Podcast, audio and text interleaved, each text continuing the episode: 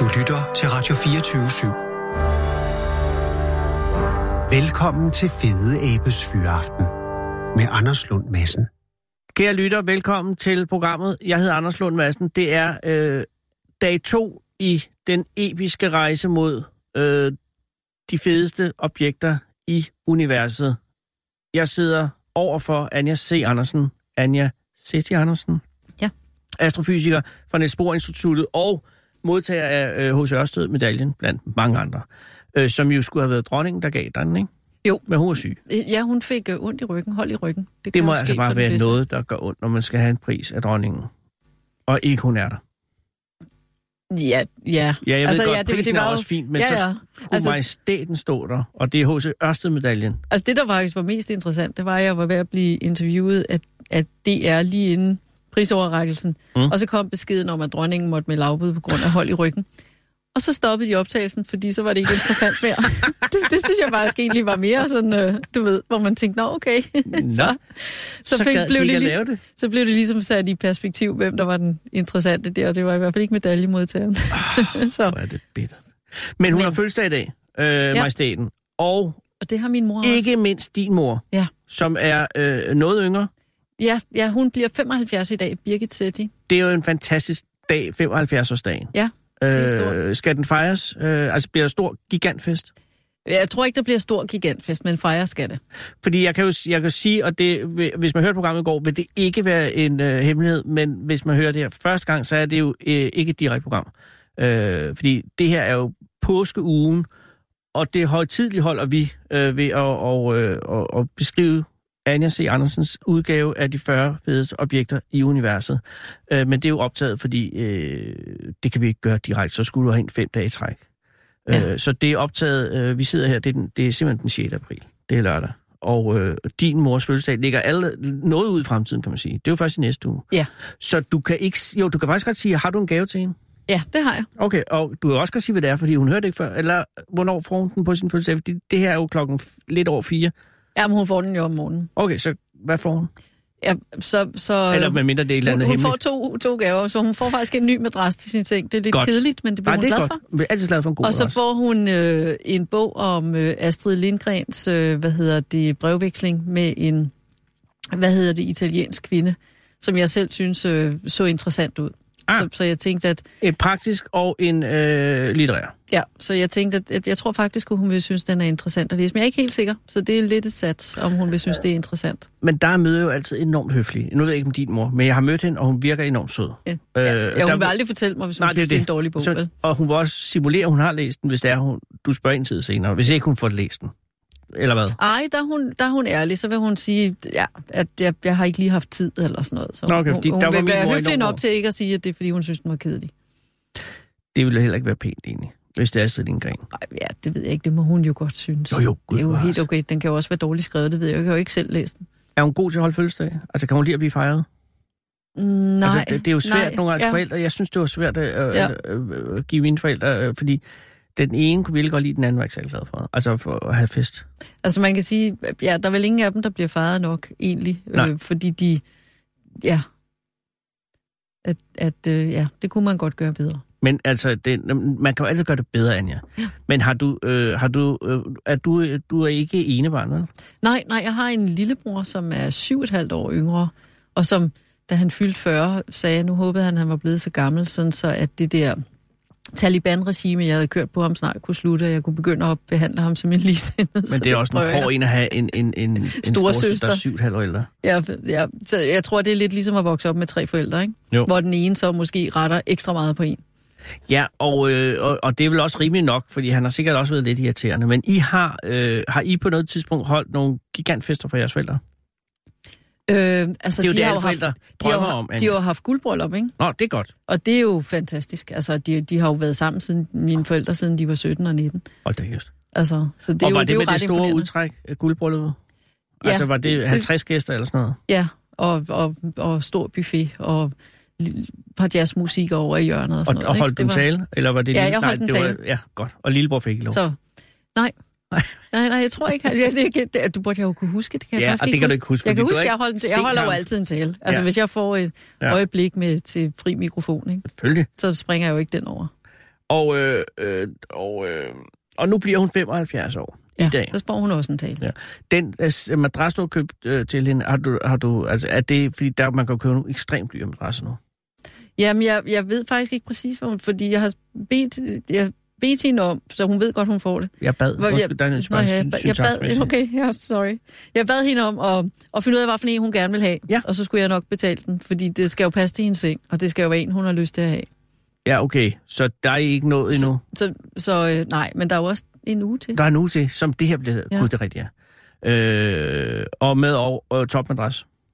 Ja. Ja, godt. Ja, men ved du, tillykke med hende. Og som skal passe til en elevationsseng, ikke? Så det kan jo ikke være hvad som helst. Det skal jo også kunne Ja, det ligger en øh, ret alvorlig begrænsning på. tåle at blive foldet i Ja, ja, alle ja, ja. tænkelige retninger, ikke? Jo, okay. Uden, at, uden at knække over. Men bogen er købt. Bogen er købt, ja. Byttemærke. Altså, kører du med byttemærke, eller kører du det må bære eller briste? Nej, det, det må bære eller briste. Jeg tænkte, så kan hun give den til mig, så kan jeg læse den, så kan hun få noget andet, hvis hun ikke synes, det er En godt. god Jeg købte den nede i Trankebar, Altså i... i butikken. Nå, okay. Der, der er en, en butik, der hedder Trankebar. Ja, fordi ellers er det langt at tage for at købe en bog. Ja. Øh, det er derfor, at, at, at det er meget pænt af dig at sidde her i dag, selvom det jo ikke er hendes fødselsdag i dag. Men det er det jo, når det her bliver sendt.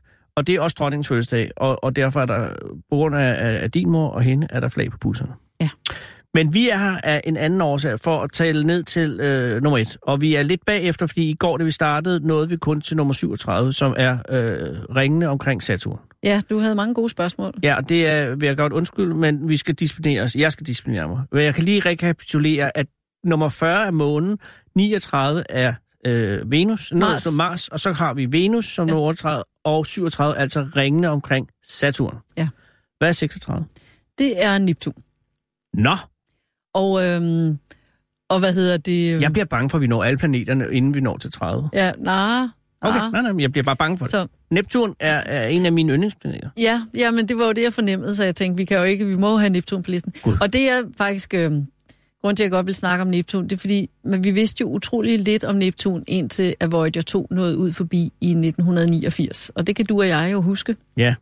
at man fik de første billeder, hvor man så ligesom i 1986 havde man, havde man været forbi Uranus, så, og inden da havde man fået meget fine billeder af Saturn og Jupiter, Ja. med ringsystem og skysystemer og skybælter og violvinder og alt muligt, og så kom man ud til Uranus, og det var sådan lidt en paptud, fordi den var bare fuldstændig glat som en billiardkugle, der var sådan Ja. ligesom ingen skysystemer.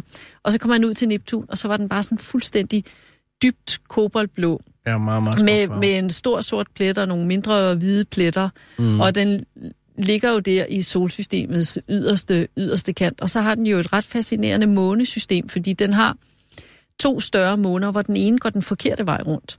Ja. Øh, og er på kollisionskurs. Altså, altså så... forkert vej skal du lige definere. Hvad er den rigtige vej rundt om? Er det med øh, Ja, så der, det er sådan, at når man kigger på, hvordan planeterne bevæger sig rundt om solen, så bevæger de sig alle sammen samme vej rundt om solen. Og, Og de er roterer faktisk mod også... uret. Ja, det kommer jo an på, om man ser solsystemet oppefra eller nedefra. så, så det bestemmer vi egentlig selv. Jamen, hvordan siger man så, hvad retning er? Så, Astronomisk. Hvordan forklarer du det? ja, altså det er jo faktisk et stort problem i astronomi. Det er jo det der med, hvad er retning, fordi det er jo altid, hvad er dit nulpunkt, ikke? Hvad måler Ja, du i ja, ja. forhold til? Altså, så når vi kigger ud på nattehimlen, så, så er det jo altid, hvis vi skal fortælle, hvor en stjerne er, så er det jo spørgsmålet, har vi jorden som centrum, har vi solen som centrum? Øhm, og specielt hvis vi skal måle, hvordan tingene bevæger sig i forhold til hinanden. Det er jo sådan meget ting, vi vil gerne vide, Ja. bevæger de sig væk fra os eller mod os. Ja. Altså, så skal vi jo tage højde for, at jorden er på vej rundt om solen, solen er på vej rundt om Mælkevejens centrum, og Mælkevejens centrum drøner også gennem øh, universet. Så det der med, hvad man refererer i forhold til, det er faktisk en stor ting i astronomi. Vi kan bare konstatere, at Men det vi kan konstatere, at alle planeterne bevæger sig samme vej rundt om solen. De roterer men du alle gør sammen. alligevel bevægelsen mod uret, når du gør det øh, Ja. med fingrene. Er det, fordi sådan ser du det ind i hovedet? Det er sådan, jeg ser det ind i hovedet, men det er og ikke det er, fordi det er du rigtigt. ser det ovenfra? Jamen, hvad er ovenfra? Fordi det er jo også... så, Jamen, så jeg vil det, også se det som den Ja. vej rundt, altså øh, ja, mod så, så uret. det, det er virkelig måske bare sådan, som man lærte det i skolen, tænker jeg. ikke. Det er sådan noget indoktrinering Ja, fra en til, en til lærer. Fordi, som du siger, hvis man bare stiller sig over på den anden side af jorden, så vil det køre den anden vej. Ja, eller hvis man vender sig ned fra den anden side af planet, Så vil det se ud, som om Ja, det kørte den anden det er det, du har vej. i. Ja. Så, så de bevæger sig samme vej rundt. Øh, Man kigger heller ikke op i universet, man kigger lige ned i universet. Ikke? Jo, altså, mening man kan også op. bare konstatere, når man står i Australien, kigger man i en retning, og når vi står på i Danmark, kigger vi i en anden retning. Men man ser i hver sin retning af universet. Ja, men man ser ud i det. Det kan vi Man godt ser sige. ud i, ud i universet, ja. Ja, ja, tak. Alle, vi skal tilbage. Så de roterer rundt, Ja. rundt om øh, samme vej rundt om solen, hvilken vej det så end er. Ja. Og så roterer alle undtagen Venus samme vej rundt om deres egen akse. Så Venus er lidt mærkeligt, den bevæger sig meget langsomt, og den roterer faktisk den forkerte vej i forhold til alle de andre. Oh, oh. Øh, og alle månerne omkring øh, planeterne, de bevæger sig så også samme vej rundt om planeten. Men ikke Neptuns ene måne. Den, øh, den bevæger sig simpelthen øh, den, den modsatte vej rundt. Og, Det er jo og, ligesom sådan en spøgelsesbilist på motorvejen. Ja, og, og er i sådan en kollisionskurs, sådan så at på et eller andet tidspunkt, så vil den faktisk øh, kollidere øh, med Neptun. Det er ikke så godt. Så der er, der er noget, der tyder på, at ude i solsystemets yderste kant, Ja. der er sket et eller andet virkelig spændende, øh, hvor, hvor der har været noget kaos øh, derude, Ja. øh, som, som det blev kendetegnet med Neptun. Så, så, så grunden til, at jeg tog Neptun med, det var simpelthen, fordi det var så spændende der. Det var jo da, mens jeg var astronomistuderende, at vi fik de første billeder af Neptun. Og jeg vil egentlig gerne fortælle, specielt måske alle de lytter, der er yngre end mig. Jeg tror slet ikke, I kan forestille jer, hvor lidt man havde af billeder af universet øh, der for de der 30 år siden. Altså, mm. der er virkelig sket noget. Vi har fået meget bedre kigger, der er meget bedre satellitter. Vi har fået meget, meget mere information om, hvordan tingene ser ud ved at simpelthen kunne tage bedre billeder, og derfor kunne se meget mere. Det synes jeg, Neptun er en meget god repræsentation af, så derfor er den interessant. Og så er den så blå, Ja. fordi den består af metangas. Ja, men også det der med, jeg kan nemlig huske de billeder, man havde af Neptun før øh, Voyager. Ja. Altså, det var sådan nogle pixelerede, man havde sådan fire pixels eller sådan noget, som var lidt vagt underligt ja. farvet. Man kunne ikke engang se, at det var en planet. Nå. Og så pludselig kunne man se, at det var en det var Planet, virkelig, og den stod der sådan helt Ja. ja. blå. Og, og, og sådan den var noget, ikke? pæn. Og den var pæn, ja. Nærmest Og så var den blå, som den skulle være, når det nu var en havgud, ikke? Den Ja, det har man efter. jo ikke. Det vidste de ikke Nej. dengang, de gamle grækere, det gjorde de ikke. Og hvorfor bliver den blå, når det er metan? Det er noget, det siger det, du som om, det- det er indlysende. Jamen, det har så noget at gøre med, hvordan de reflekt, hvilke bølgelængder af solens lys det er, de reflekterer. Solen udsender jo hvidt lys, og hvidt lys består af alle regnbuens farver. Ja. Og der er det så sådan, at, at metan reflekterer så primært øh, det blå lys, og derfor ser den blå ud. Og, men det betyder så også, at det er en prutplanet. Det er det. Altså består af prut. Prut, ja, Og, og det er ikke sådan, at man kan sige, hø, hø, men det er det samme. det er det samme, ja. Ja, det er den gas, som... som så det må være en, en af de værste planeter at besøge. Eller, det, du kunne ikke rigtig... lugter måske dårligt, kan man Ja, sige. men man, hvor varmt er der på overfladen? Der er jo rigtig, rigtig koldt, fordi vi er langt væk fra, Ja. ja. fra solen, ikke? Så der er jo sådan noget med minus 200 grader øh, på overfladen. Og så er vi jo igen i tvivl Det om, gør om, så også, at man ikke kan lugte det, faktisk. Om, ja, om Neptun er den, det rene gas, kan man sige, eller om der måske ligger en lille klippekerne derinde. Det, det kunne vi godt tænke os. Men vi har ikke været ved Neptun, siden Voyager 2 fløj forbi. Nej. Så Voyager 2 er det eneste data, vi har, så det er, hvad vi ved om Neptun. Kommer vi tilbage Så- til Voyager 2 senere?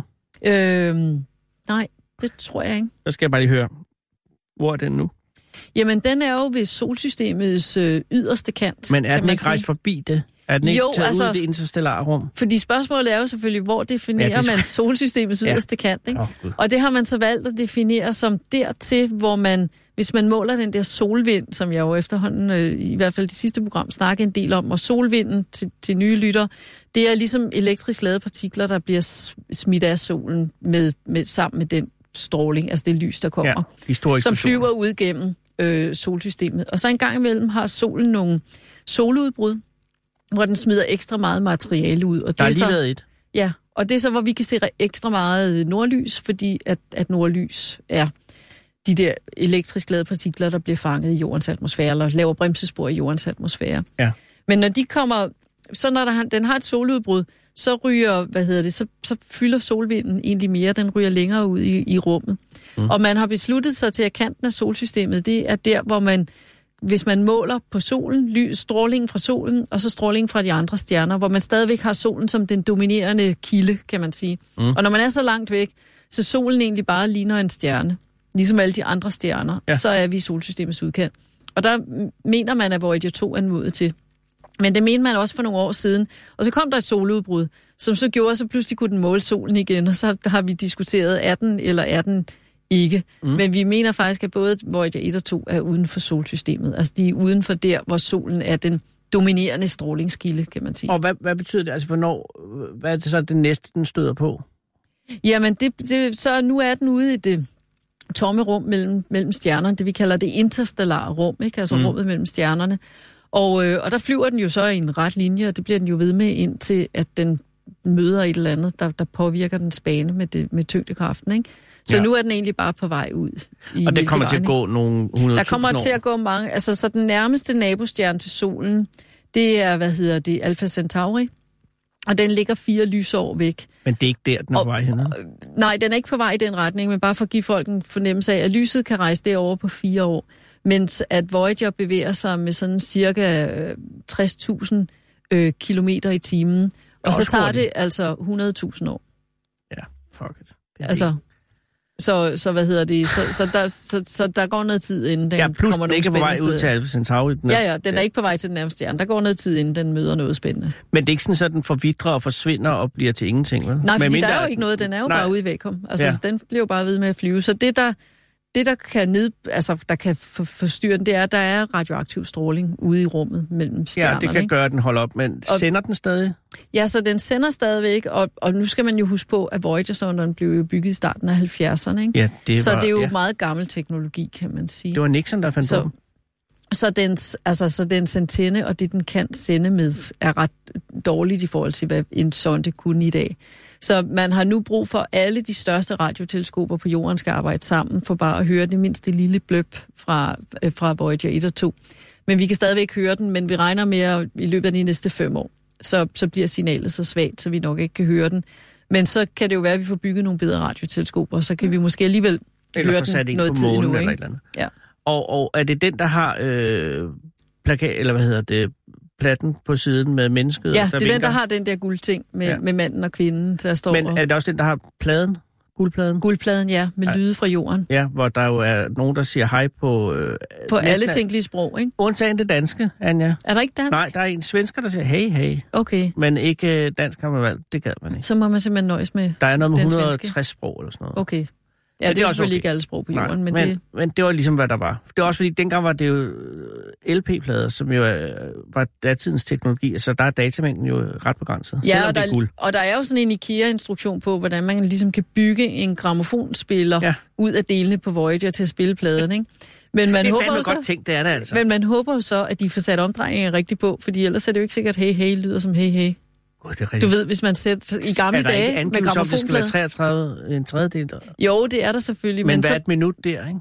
Jo, plus prøv at forestille dig, at, hvad hedder det, at atmosfæren er anderledes, fordi du har sikkert lavet det der med heliumballoner, ikke? God, det er rigtigt. Så, så man, det der hey, hey, det kan blive, Det er faktisk usandsynligt, at de får den rigtige ud. det er ret usandsynligt, at de faktisk får en lyd, der Og de kan minder få om... en forvrænget idé om, hvordan vi er. Ja. Eller var. Fordi Ja, det er jo noget... Men det var også nogle mærkelige lyde, men så man sendt sådan noget med lyden fra en rumraket, der bliver sendt op, og en Ja. ja. løve, der brøler, og en bavian, der, der siger noget og sådan noget. Og mange men af de der lige- lyde lyder jo helt vildt uhyggelige. Man vil jo ikke spille dem for små børn. Nej. Altså, så, så, så når de skal sidde og lytte til det der, så tør man jo slet ikke tænke på, hvad de tror, vi er for nogen. Men jeg mener, du en af dine kolleger, øh, som stod for det der komitéarbejde til, hvad der skulle på den skideplade, øh, Carl øh, Sagan. Sagan, ja.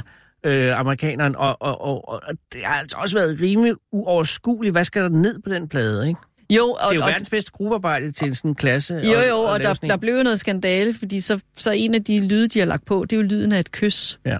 Og der var jo amerikanske sådan, øh, meget religiøse mennesker, der syntes, at så sendte man jo smus ud i rummet. Det er lidt porno. Ikke? Og også, at det der billede af manden og kvinden, Ja, de er jo nøje. de ligner jo Barbie og Ken, men de er jo nøgne. Ja. Altså, det er jo ikke, fordi de har sådan super mange kønsdele, kan man sige, men, men lidt. Det er der er noget antydning af noget, ikke? Ja.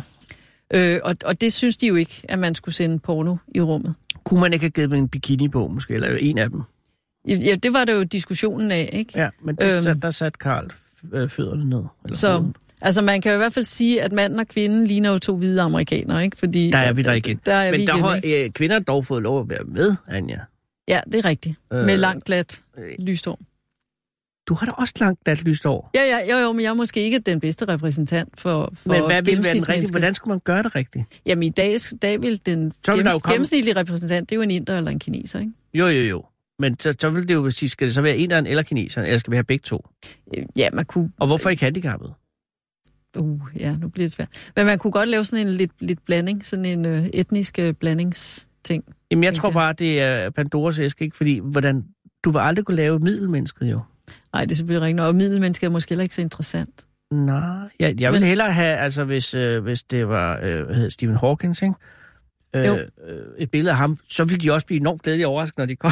og så så, nej, men det er jo ikke alle, der er, altså, men, øh, det, men ja, Og de vil have det samme problem som indianerne. Nej, hvem var det? Der var jo nogle af dem der, som var i tvivl om, når de første, dem der kom på heste, ja. hvor de troede, at hesten og mennesket hørte sammen, Ja, ikke? hørte som sammen, ja. en kentaur. Og, øh, og der, der, der vil man blive også, ja, så kan man sige, gud, der er flere af dem, der kan gå. Men, øh, af, hvad hedder? Voyager, vi skal tilbage. Ja. Voyager 2 er på vej ud i det interstel- interstellare rum, og ja. Etteren er lidt længere foran den, og om nogle år hører vi ikke længere Ja, så fra. etteren fløj ud forbi øh, Jupiter og Saturn, og så kom den i en bane ud af solsystemet. Ja. Ikke? Og toeren, den tog Uranus og Neptun med, inden den kom i en bane ud af solsystemet. Ja. Og, og er der andre på vej efter dem? Altså sonder? Øh, Ja, altså fordi der er jo faktisk øh, New Horizon, uh. og den kan vi jo egentlig godt, øh, godt snakke om, som øh, nummer øh, 35. Ikke? Du laver en ændring? Jeg laver en ændring Ej, det simpelthen. er meget mobilt. On the fly. Ja, jamen det, Så, det er så, det, så kan. New, New Horizon.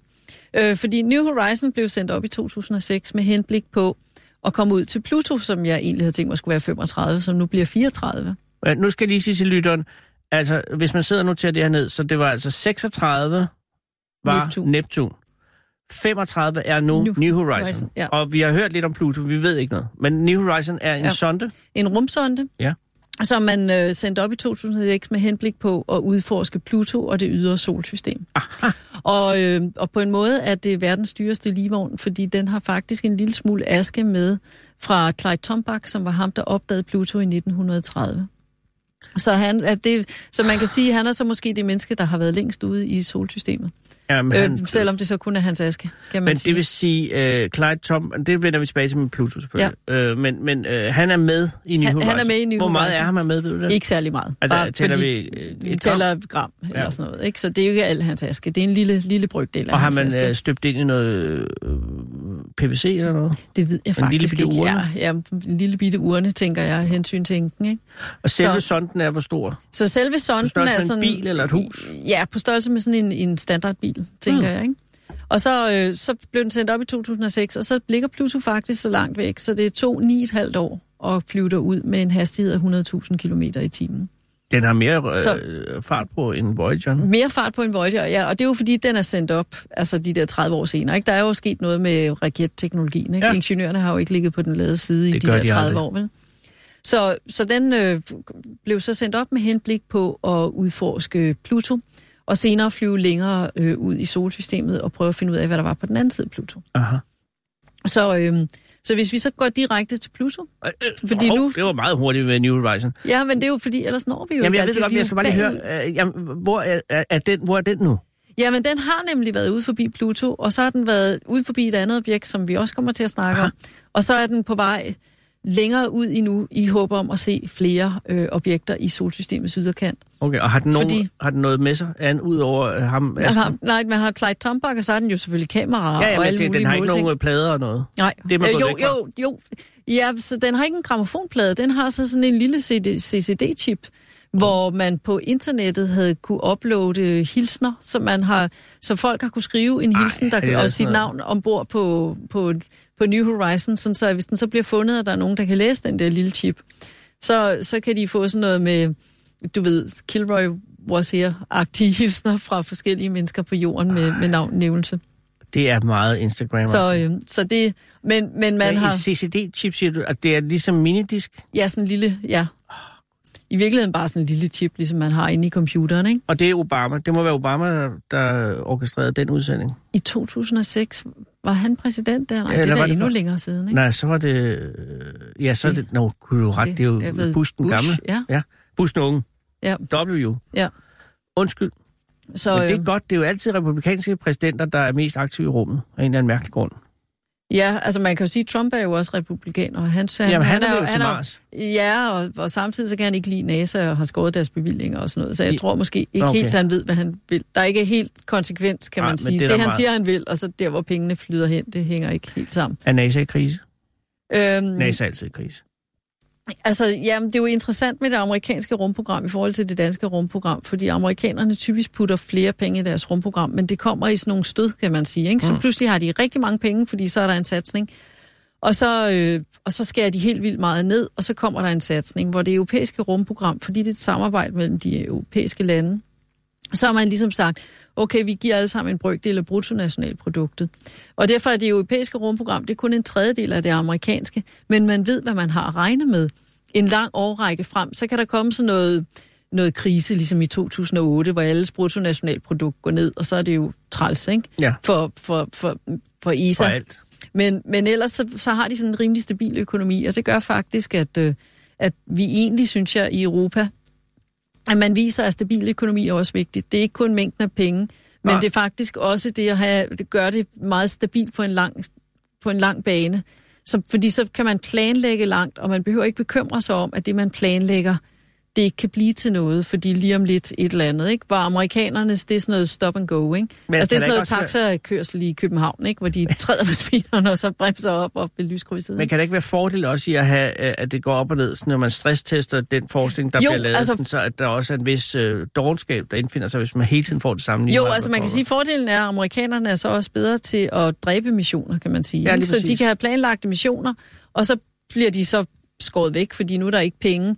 Og så når der kommer penge igen, så er det jo en ny konkurrence, hvor nye idéer, de gamle idéer skal konkurrere med de nye idéer. Ja. Og det gør det jo mere innovativt, kan man sige. Ikke? Ja. Så, så, så derfor er det egentlig meget godt at have de to forskellige rumprogrammer, fordi at de kan ligesom løfte forskellige opgaver på grund af de to forskellige måder, som budgetterne øh, kører på. Ikke? Men lige nu er NASA nede.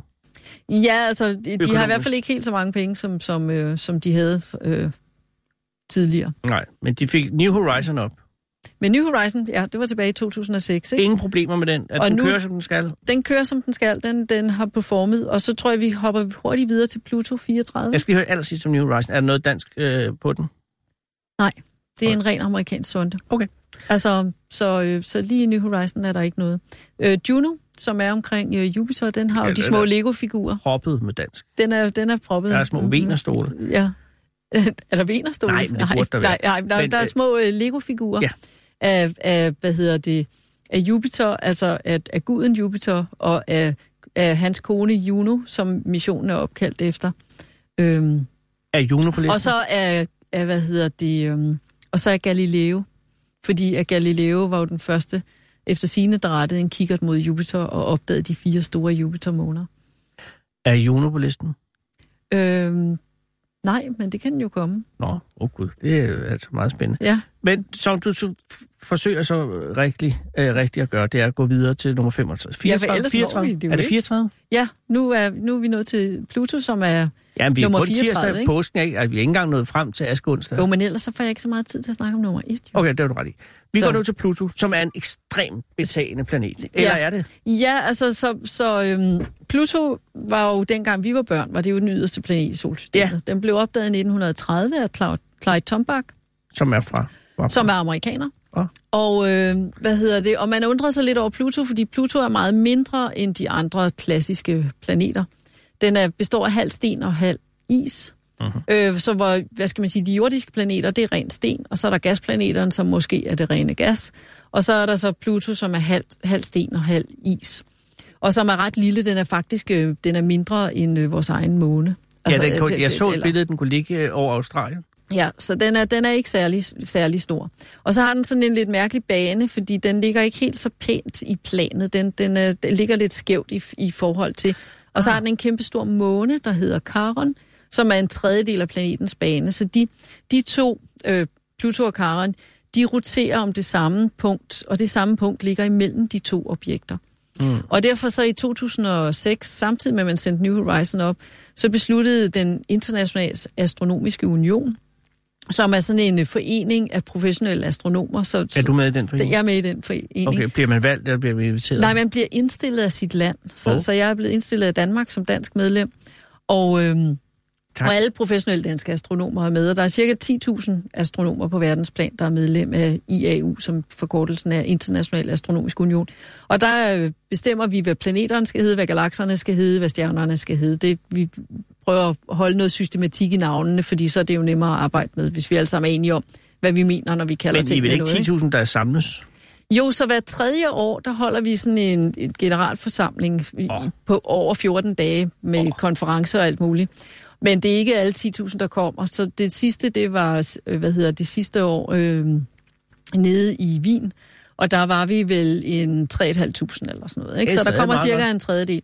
Så det er ret sjovt at være til de der møder, fordi så, så er der jo, altså det er ret sjovt, når der er 14 er dage. 3.500 astronomer øh, samlet et sted, ikke? så kan man virkelig få nogle gode, spændende diskussioner kørende. Og gode fester? Også det. Altså, er astronomer er gode til at feste? Jeg ved godt, vi skal videre, Nej, men er det, det, nej, det- forekommer ikke at være sådan det Nej, vi er nok ikke så gode til at feste. Vi er enormt gode til at diskutere videnskab, ikke? Ja, ja. Og, og vi er nok lidt nørdede, de fleste af os. Så vi kan, fordi det er jo en fantastisk udfordring til at plukke idéer ud af andre menneskers hjerner, ikke? Så, så det, det bliver meget sådan, man snakker astronomi hele tiden. Okay. og, og, og, og er faglig, og så møder man jo sine internationale kollegaer, så det er jo også sådan meget, om så mødes vi lige i aften, og så kan vi skrive den her artikel færdig, og vi mangler jo også lige at få afsluttet det her og sådan noget, så det, det er egentlig ret meget arbejdslejr, vil jeg sige, de der Og er 14 der dage. grundlæggende øh, øh, holddannelse på international astronom? Altså, er der nogen strammer og slapper? Er der nogen, der kører... Øh, altså, er, er man imod de kinesiske, eller, eller hvordan? Nej, så der er meget sådan konkurrence, kan man sige, ikke? Fordi Ja. der er jo sådan noget prestige i, hvem opdager noget først. Fordi der er jo givet nogle Nobelpriser i fysik, som er rådet til astronomer, fordi de har opdaget neutronstjernerne for eksempel, eller et eller andet, ikke? Fik han ikke også Så- så... Pluto? Og nej, Pluto, Pluto fik han ikke for, men, men øh, neutronstjernerne har fået, og hvad hedder det, mikrobølgebaggrundsstrålingen, som vi kommer til at snakke om på et tidspunkt, har fået. Og øhm, skal vi se, der er forskellige andre ting. Lige nu er jeg helt blank. Nej, men det er altså en meget godt score indtil videre. Okay, Så, så der, der er jo noget med, hvem, hvem kommer først, ikke? Men, men jeg tænker på, at der er ikke sådan grundlæggende øh, grupperinger internationalt inden for astronomer, hvor man nej, hører det er ikke sammen sådan, man, nej, så det er ikke sådan, at, at nej, fordi vi er jo alligevel 10.000 er jo ikke så mange. Altså, så, Ah. så, og vi vil jo meget gerne, man kan sige, at astronomi er på en måde en utrolig inklusiv videnskab. Også fordi vi får bedre og bedre kigger og det får vi jo kun, fordi vi laver store internationale samarbejder, hvor Ja. ja. vi går sammen og ligesom puljer pengene om at få et kæmpestort instrument, eller få en satellit eller sådan noget. Øh, og så samarbejder vi på den måde, at vi sådan siger, fordi det er jo skatteborgernes penge fra de forskellige lande, som vi bruger på det, at, øh, at, at der er det, man kalder open source og open access. Altså, så det vil sige, når vi har sådan en kikkert, så kan du for eksempel skrive, søge en, skrive en ansøgning om at få observationstid på den kikkert. Alle to gange om året er der frit valg. Det er ligesom Så få, skriver man øh, en ansøgning, hvor man siger, jeg kunne godt tænke mig at observere det her, og det vil jeg gerne gøre af den og den grund.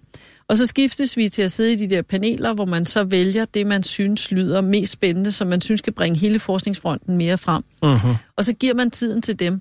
Og det kan så godt være nogen fra et land, som ikke har været med i at betale for den der kikkert.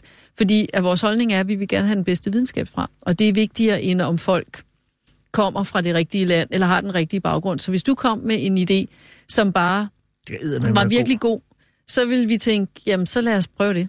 Altså, fordi nogle gange kan folk jo godt, der kommer udefra, have nogle virkelig skæve, gode idéer. Ja. Altså, for der er jo lidt, man bliver jo lidt påvirket af vanetænkning, Ja, ja, når man kun snakker med sin egen, ikke? Så, så det har der faktisk været eksempler på, at der er kommet nogen udefra, og som har haft en enorm sjov idé. Og så er de jo typisk arbejdet sammen med nogle astronomer, fordi de skal jo også forstå, hvad er det, som man kan med den der kikkert og sådan noget. Klar. Ikke? Så det har været et samarbejde. Men, men øhm, og lige så snart data bliver observeret, så bliver de offentligt tilgængelige, så ligger de på nettet, og så kan alle faktisk bruge de der data. Øh, og, og de ligger i arkiver på nettet, som alle har adgang til.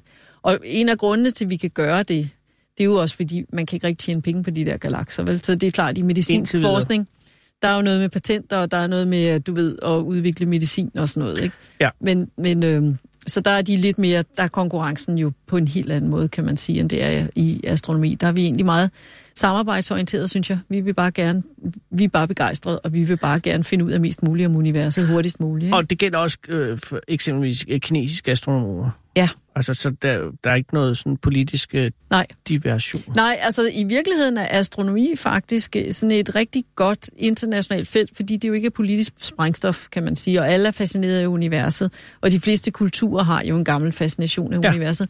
Så astronomer også under den kolde krig, der var astronomikonferencer faktisk nogle af dem, der fik lov til at køre på tværs af jerntæppet og på tværs af alting, netop fordi at det blev sådan betragtet som ukontroversielt. Altså, ja. så, så, så det har man fundet ud af senere, at det blev så egentlig også benyttet politisk i den kolde krig, uden at vi astronomer helt var klar over, at vi var med i et større spil, fordi vi bare er sådan nogle, der er glade for galakser. Ikke? Men, men der kan jo ske et og andet, når man mødes i sådan et internationalt øh, forum. Og det gjorde der i Også- 2006, Så Hvor i I- 2006, hvor Der, du var øh, med åbenbart til ja, at der var jeg med, ja, hvor vi så snakkede om, jamen Pluto er jo en anden type objekt, så, så skal den ikke have sin... Og der havde vi på det tidspunkt havde vi opdaget 12 andre objekter i solsystemets udkant, som mindede om Pluto, altså planeter. Der var faktisk en, der i dag kalder vi den Eris, som var større end Pluto og lå længere ude end Pluto, som også bestod af halv sten og halv is. Og så tænkte vi, okay, vi har brug for en ny kategori af planeter. Mm-hmm. Og det havde vi brug for af to grunde. Et, forskere kan godt lide at kategorisere, og det var jo en anden, det var ikke som klippeplaneterne, det var ikke som gasplaneterne, det var en anden type, så dem ville vi gerne have en kasse for, for sig selv. Ja. Men det andet var også sådan helt lavpraktisk, at vi havde besluttet os til, at alle planeter skal opkaldes efter de græske romerske guder. Og de havde jo mange guder, men så havde de heller ikke flere, vel? Nej. Så vi er jo begyndt at løbe tør for gudenavne. Så ved at give dem en anden kategori, så kunne vi bestemme, at de fik en anden øh, mulighed for, for at få navne. Ja. Og så havde verden jo også forandret sig, så der var også nogen, der sagde, hvorfor skal planeterne kun være opkaldt efter de græsk-romerske guder, og det er jo Europa, og det er jo altid Europa, der, og så videre. Så sagde man, "Nå, så lad os lave en kategori, vi kalder dem dværgplaneter. Ja. Vi insisterer stadigvæk på, at det skal være gudenavne, men vi åbner op for alle religioner. Så derfor så øh, er det stadigvæk gudenavne, men det er fra alle mulige forskellige religioner. Så kan folk smide øh, forslag ind, og så når vi mødes der hver tredje år, så kigger man på forslagene, og så stemmer man om det. Det Men det vil sige, til et spørgsmål. Pluto blev så en dværgplanet. Ja, det, synes jeg ligger en lidt disning der. Ja, og, og, ja, men det, og det synes enken også. Clyde Tombak, Tombak han døde, Tombak, undskyld, han døde det år. Ja, det var det, der og slog ihjel jo. Og enken, hun, øh, altså, og der var jo protester i USA, du ved, vi vil vi beholde Pluto, og der var folk, der ringede til mig og skældte mig ud og sagde, I har fjernet Pluto, og så måtte jeg jo sige til dem, det kunne vi jo ikke selv, hvis vi gerne ville. Pluto ligger jo der, hvor Pluto altid har ligget, og der bliver den jo ved med at ligge. Men I pissede den op ned ryggen. Nej, vi gjorde den til konge af dværgplaneterne. så, så, så vi kalder faktisk hele den gruppe af planeter, svar. øh, dem kalder vi plutoider. Plutoider. Okay, Ja. jeg begynder det. at- Ikke så, så den gruppe af dværgplaneter kalder vi plutoider. Øh, Så, så på den måde er den jo blevet, hvad skal man sige, ophøjet fra, at den var sådan en lille, lidt skæv, øh, du ved, den lille, den Man vil lidt, hellere lidt kiksede dreng i klassen, konge i en ikke? anden dam så, end så, en, en kongedam. Lige præcis. Ja. Ja, men det kan jeg godt for så vidt se. Men øh, Og New Horizon nåede så derud i 2015. jamen, den er vi færdige med. Øh, jo, jo, men ud til Pluto. Ja. Ja. Og så fik vi jo pludselig billeder af Nå ja. Plutos overflade.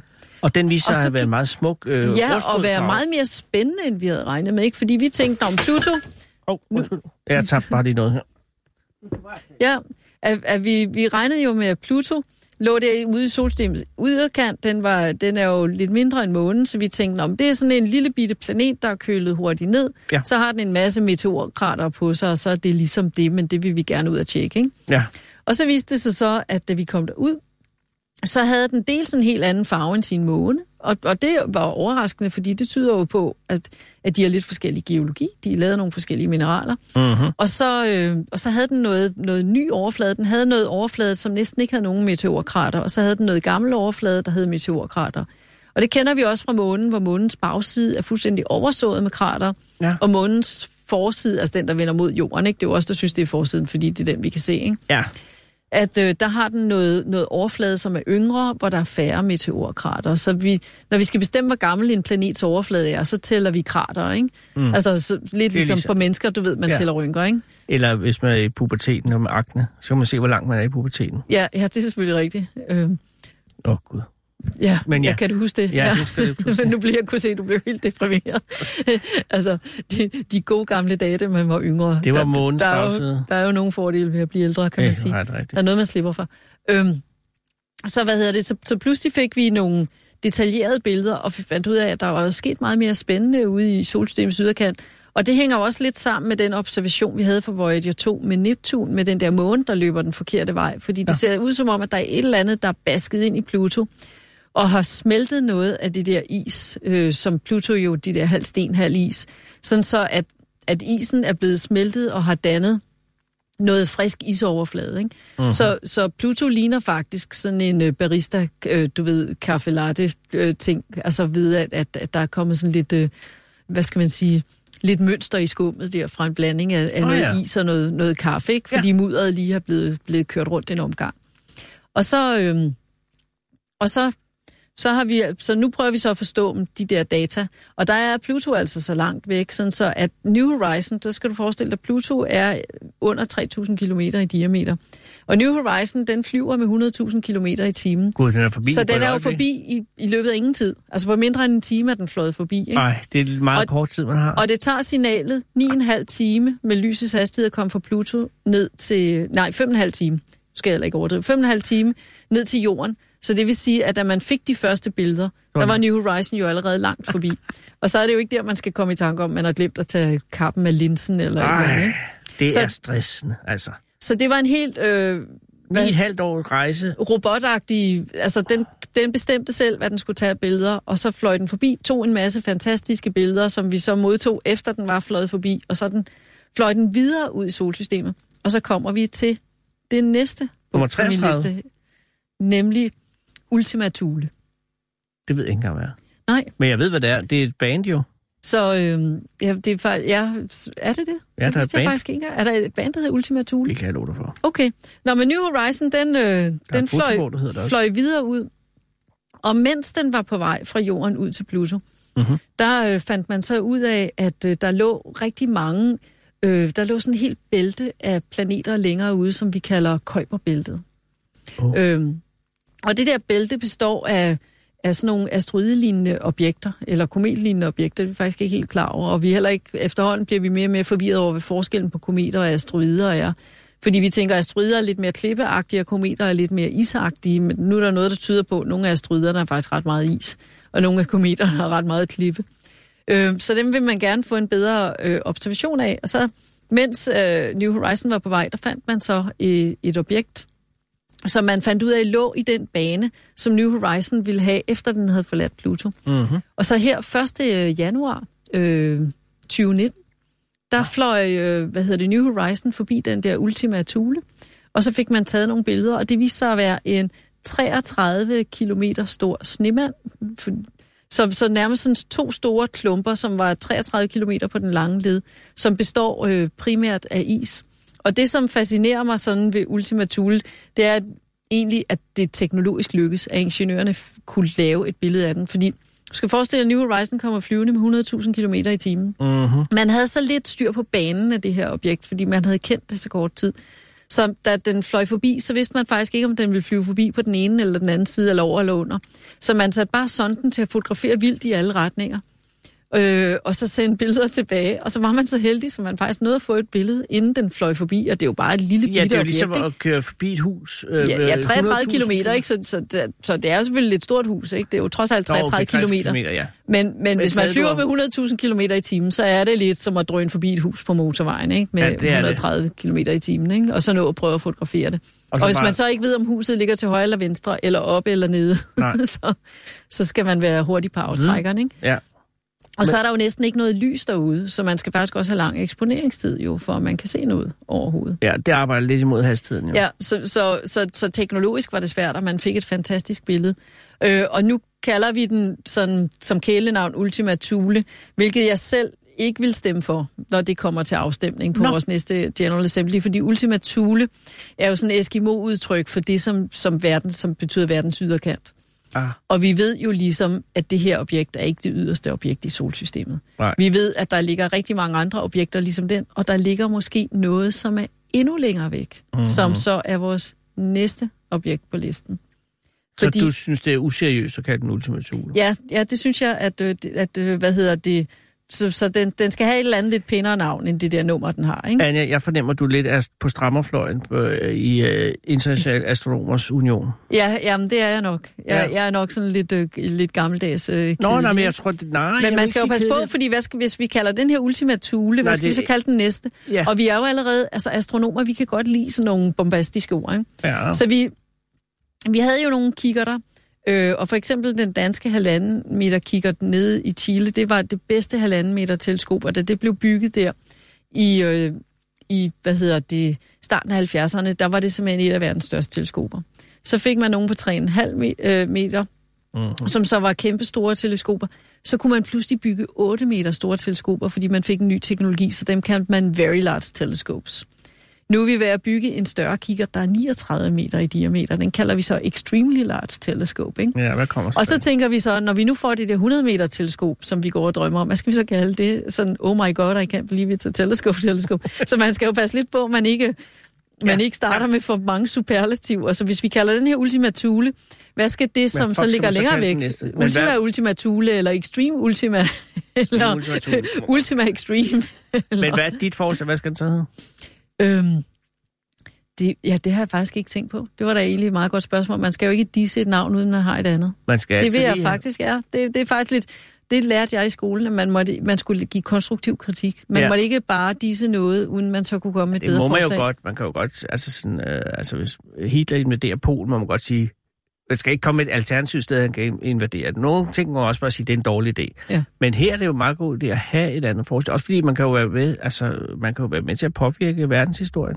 Eller Ja, ja og, og man skal selvfølgelig også tænke over, hvis den ikke skal hedde, hvornår vil vi så bruge det? Altså, hvornår tror vi, vi er ved solsystemets yderkant? Hvem har lov til det, ikke? Ja. Fordi nu kommer jeg jo meget strammer. Jeg er også Ja. lidt tidsstrammer her, ikke? Ja, Fordi jeg vil lidt. gerne til mit næste objekt, for Men jeg ellers... kunne bare foreslå, at du kaldte den, øh, at man kaldte den Sisimiut, fordi den er jo, Sisimiut, den er ja. på vej mod Thule. Thule, ja. ja. men den er ikke helt deroppe endnu. Ja. Jamen, det var faktisk en god idé. Tak skal du have. Altså, fordi jeg kan faktisk godt lide det der grønlandske, ikke? For vi også lige sådan satte et lille præg der. Lige præcis. Øh, Sisimiut, skråstreg, Ultima Thule, nummer 33. Ja. Hvad er nummer 32? Det er så Planet X. Åh, oh. Fordi igen det er, er jeg overrasket over, den kommer så langt ned. Ja, så hvad hedder det... Øhm, fordi Planet X, det er sådan, når man så kigger på, hvordan de der, som Ultima Thule, og, og, og hvad hedder det, alle de der plutoider, altså alt, alle de der objekter i det yderste solsystem, mm. hvordan de ligger i deres bane rundt om solen. Ja. Så viser det sig, at hvis man ser på solsystemet sådan oppefra eller nedefra, det kan man jo selv bestemme, men i hvert fald sådan udefra, Ja. så, øh, og man kigger på deres baner, så ligger alle de der baner lidt til en side. Altså, så hvis man forestiller sig, at, at man har sådan en masse småobjekter i lidt ellipseformede baner, så vil man egentlig forestille sig, ligesom når man laver sådan en børnetegning, hvor man laver sådan en kludermor, ikke? Mm. så ender det faktisk altid med at blive lidt symmetrisk, at man ender altid med at tegne lidt rundt i alle retninger. Ja. Men hvis man så forestiller sig, at man har sådan et barn, som ligesom kun tegner til den ene side, Ja. og, og så, øh, når vi kigger på det som astronomer, så tænker vi, det er godt nok spøst, at alle banerne ligger lidt til en side. Og der er egentlig ikke noget i matematikken, der siger, at man ikke har lov til at være lidt til en side, også som planetbane. Det må man egentlig godt. Men hvis man sætter en matematisk, øh, en computer til at regne en matematisk model af, hvad er sandsynligheden for, at hvis man smider alle de objekter, vi kender i solsystemet i dag, til bare at stå i 4,5 milliarder år og gøre det, de nu har lyst til at gøre ifølge tyngdekraften, at de ender lidt ud til en side. Mm. Så finder man ud af, at det er der kun en halv procent sandsynlighed for. Der er faktisk 99,5 procent sandsynlighed for, at de skal ligge lidt mere symmetrisk fordelt. Nå. Så er det, vi tænker, jamen, hvis det ikke er særlig sandsynligt, hvad vil så kunne forklare, at de ligger til en side? Og der er det så sådan, at, at det, der kunne forklare det, det var, at der ligger en stor planet, som vi så nu kalder Planet X, som har en størrelse, der svarer til 3 gange 10, 3 til 10 gange jordens masse. Altså så noget, der er meget større end jorden, som ligger længere ude, langt længere ude end Pluto.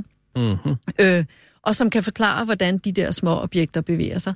Så lige nu er vi på vej øh, med at prøve at lede efter denne her Planet X, for at finde ud af, er der faktisk en, en superjord, kalder vi det så. Altså noget, som egentlig ikke er en jordlignende planet, men heller ikke er stor nok til at være en gasplanet, som ligger i solsystemets yderste kant. Ikke? Wow. Og der undrer folk sig jo tit over, jamen, hvordan kan I være i tvivl om det? Men de store kigger, der I har, hvorfor har I så ikke fundet den? Præcis. Og der er det jo så, fordi at planeter laver ikke noget energi, så de lyser ikke. De reflekterer en lille smule sollys, og når man er så langt væk fra solen, så er der ikke særlig meget sollys at reflektere.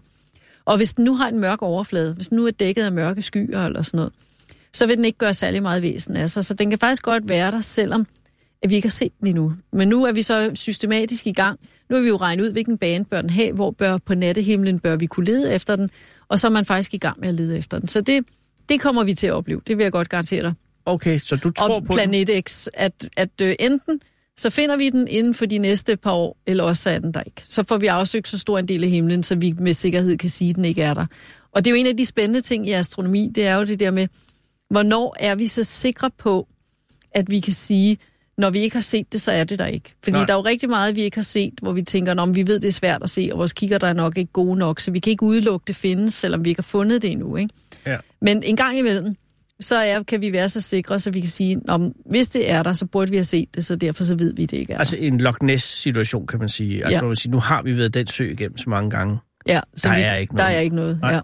Men, men Hver, øh, hver en sten i den sø er, er, er vendt, ikke? Der er og der er det lidt svært med universet at, at nå dertil, hvor man siger, nu, nu er hver... der er flere sten, der skal vendes. Der, der er flere sten at vende, ikke? Men hvad tror du også? At du siger, der er 99,5 procent sandsynligt for, at der er noget, der, der, der ændrer øh, banerne. Øh, så derfor må der være noget. Øh, Og det vil sige, at i løbet af to år vil I finde noget. Ja, altså, så, så, Altså med mindre, at det er den halve procent, der vinder. ja, med mindre det er en halv procent, der vinder. Eller det er en tredje forklaring. Altså, så det kan, man kan jo også forestille sig, at de ligger til en side, fordi at dengang solen blev dannet, så har den måske været tæt på en anden stjerne, som ligesom bare hævede det hele lidt til en side under dannelsen, sådan så at, at der egentlig er en forklaring på noget, som vi ligesom ikke rigtig har helt styr på. Ikke? Ja. Men du siger to år, et par år, så kommer plan X. Ja, altså fordi nu er man systematisk i gang med at afsøge, og man har jo regnet ud, hvad banen skal være, for at Ja. det passer med de andre. Ikke? Så det er jo sådan en matematisk model, man får testet. Og i givet fald vil vi så få en tiende planet igen. Ja, så bliver det jo så den 9. planet, fordi jo, Nå, det bliver- Pluto jo undskyld, er ja. blevet degraderet til et dværgplanet, eller til Nu sagde du kongen selv, af plutoiderne, ikke? Ja. Ja, så, så det bliver så... Men den her er jo stor nok til, at vi tænker, at det bliver en klassisk planet, ikke? Så bliver det planet nummer 9. Og det vil jo være en af dem, man sætter i, i historiebøgerne. Ja, det vil Den det være. dag, hvor, hvor, hvor den, den dag, den frem. bliver opdaget, ja. ja. Fordi det er jo ligesom, altså det er jo, øh, det, det er jo fantastisk, hvis det er rigtigt. Og, og, og man kan jo sige, vi Og har jo før haft masser af teorier. Ja, det bliver jo så spændende. Hvad skal den så hedde? Ikke? Så er ikke den, flere- den skal jo så opkaldes efter nogle af de græsiske, øh, græskromerske guder. Ikke? Så, ja, så, der er ikke, nej, Øh, og så samtidig skal det jo helst være en lidt stor gud, hvis det er en lidt, altså hvis den er større end alle de er indre klippeplaneter, så, så kan Men vi jo ikke også tage en, en helt inferior enigmatisk- gud, ikke? øh, Gud. Øh, hold da kæft. Så, så en eller anden gud, som, som, er, som er gået under radaren, som ikke lader sig se, men som er der alligevel og har rigtig meget. Altså, så hvis det var nordisk mytologi, så tænker jeg, at det måtte være Loke, ikke? Ja, jeg tror også, det er en logeplanet, ja, har at gøre med. så, men, men jeg har ikke styr nok på min græske mytologi til at vide, hvad Lokes øh, pendant i græsk mytologi er. Og nordisk mytologi er ikke særlig stort inden for astronomien. Nej, det, det kan man sige. Det, det er det ikke. Det er simpelthen ikke. Nej. Hvad med, jeg tænker, øh, afrikansk astronomi, er det oppe? Altså, der er, så de afrikanske astronomer, der er, det er faktisk mest i Sydafrika. Så Ja. ja. der er nogle øh, gode teleskoper nede i Sydafrika.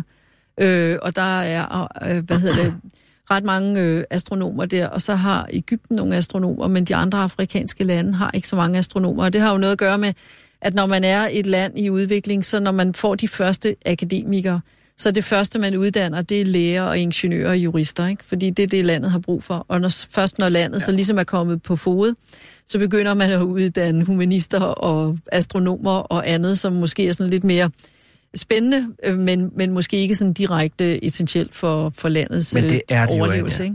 Ikke? Ikke humanisterne, men astronomerne.